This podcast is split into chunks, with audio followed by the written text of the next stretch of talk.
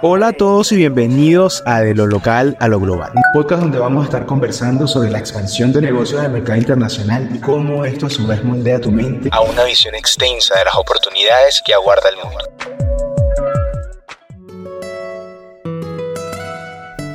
Él es Andrés Abreu, licenciado en Administración de Empresas con diplomado en Gerencia de Ventas y cofundador de Sitio, una empresa de asesoría financiera y patrimonial.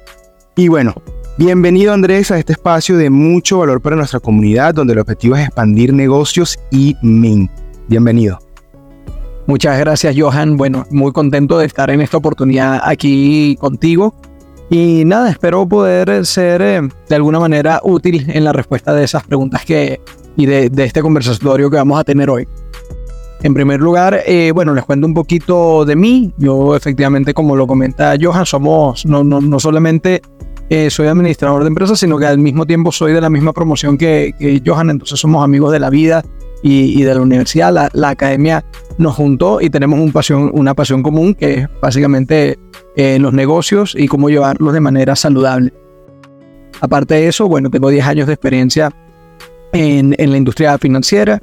Mi principal experiencia se basa en gestión de patrimonio en términos de, productos financieros como portafolios de inversión y planificaciones de ahorro regular con inversión. Y bueno, en definitiva, eh, lo que nos enfocamos en Sitio, que es la, empresa que hoy en día eh, lidero, es básicamente manejar soluciones financieras en función de proteger los intereses patrimoniales y financieros de nuestros clientes. Bien, ahora entrando en materia y, de acuerdo a tu experiencia, que es valiosísima, Andrés, ¿cuál es la importancia para ti de la planeación financiera en la vida en general, tanto a nivel personal como corporativo? Bueno, Johan, esa, esa es una pregunta clave que toda persona debería hacerse en algún momento de su vida. La planificación financiera yo lo veo incluso como parte integral de, la de lo que es la salud integral de cualquier persona sin una buena planificación financiera no solamente eh, no, no alcanzas a, conseguir esos objetivos patrimoniales y financieros que uno tiene en mente, sino que además tampoco cubres las cosas mínimas como la salud. Vas a estar estresado, vas a estar ansioso, vas a tener em, cualquier tipo de, problema mental que se suscite por, por ese mismo problema y además en el peor de los casos puedes tener debilidades en términos de cobertura, de coberturas como un seguro de salud, de coberturas de cómo llevar el pan a la mesa todas las noches. Entonces, la planificación financiera es algo que toda persona debería de manejar, así sea en, la forma más básica, ¿ok? Porque es el, la, el único mecanismo que te va a llegar, te va a llevar a conseguir esos objetivos eh, financieros, ya sean objetivos pequeños como tener una estructura de costos ordenada que te permite eh, tener claridad mental y, y administrarte durante el mes, hasta eh, algo un poco más refinado como tener una buena planificación para la jubilación, tener un vehículo de construcción de riqueza en el tiempo, planificarte a corto, medio y largo plazo, de manera que puedas ir alcanzando objetivos de capital, de capitalización y, de, construcción patrimonial que eh, te permitan tener más eh, libertad y esa, bueno, esa tan codiciada y tan deseada libertad financiera de los que muchos hablan y lastimosamente no todos consiguen. Excelente. E, es una solución previsional y una solución aspiracional también, dependiendo de la proyección que cada uno tenga. Fíjate, Andrés, ¿qué soluciones ofrece Sitio eh, para empresas a nivel corporativo que, que, tú consideres que puedan sumar y fungir de una u otra forma de apalancamiento, de base y de impulso a su vez para aquellas personas que desean impulsar o expandir sus negocios a otro nivel? ¿Qué soluciones empresariales puede ofrecerle tu empresa? Perfecto. Bueno, Johan, mira, todas las soluciones que nosotros manejamos eh, en sitio eh, se pueden implementar tanto a título de persona natural como persona jurídica. Para cualquier empresa, nuestras soluciones son eh, aplicables. Simplemente cambia un poco la mecánica de cómo funciona en función de organización.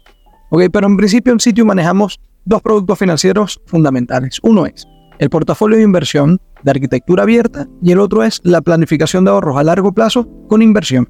Cualquiera de las dos se puede implementar en empresa.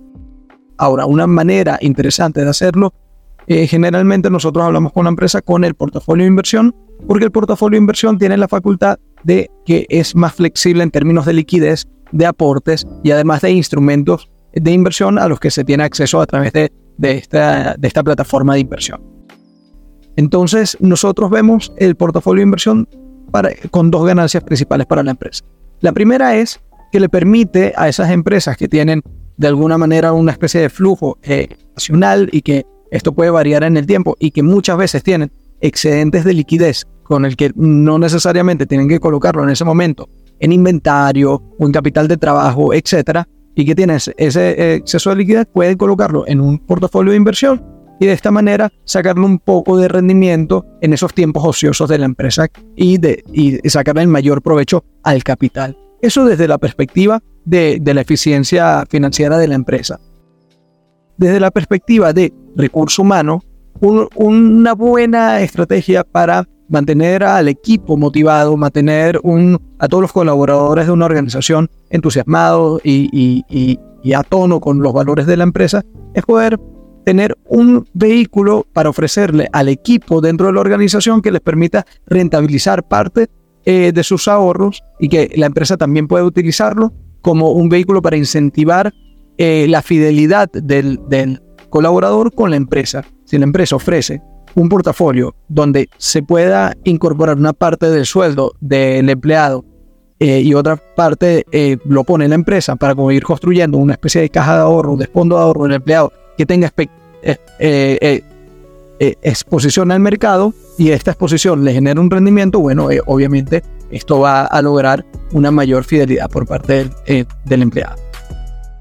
Genial, genial Andrés, muchísimas gracias por este espacio por tu valor, por tu conocimiento, por tu experiencia. Y bueno, como siempre decimos a nuestros oyentes, el mundo es tuyo si te atreves a conquistarlo y nosotros estamos aquí para acompañarte.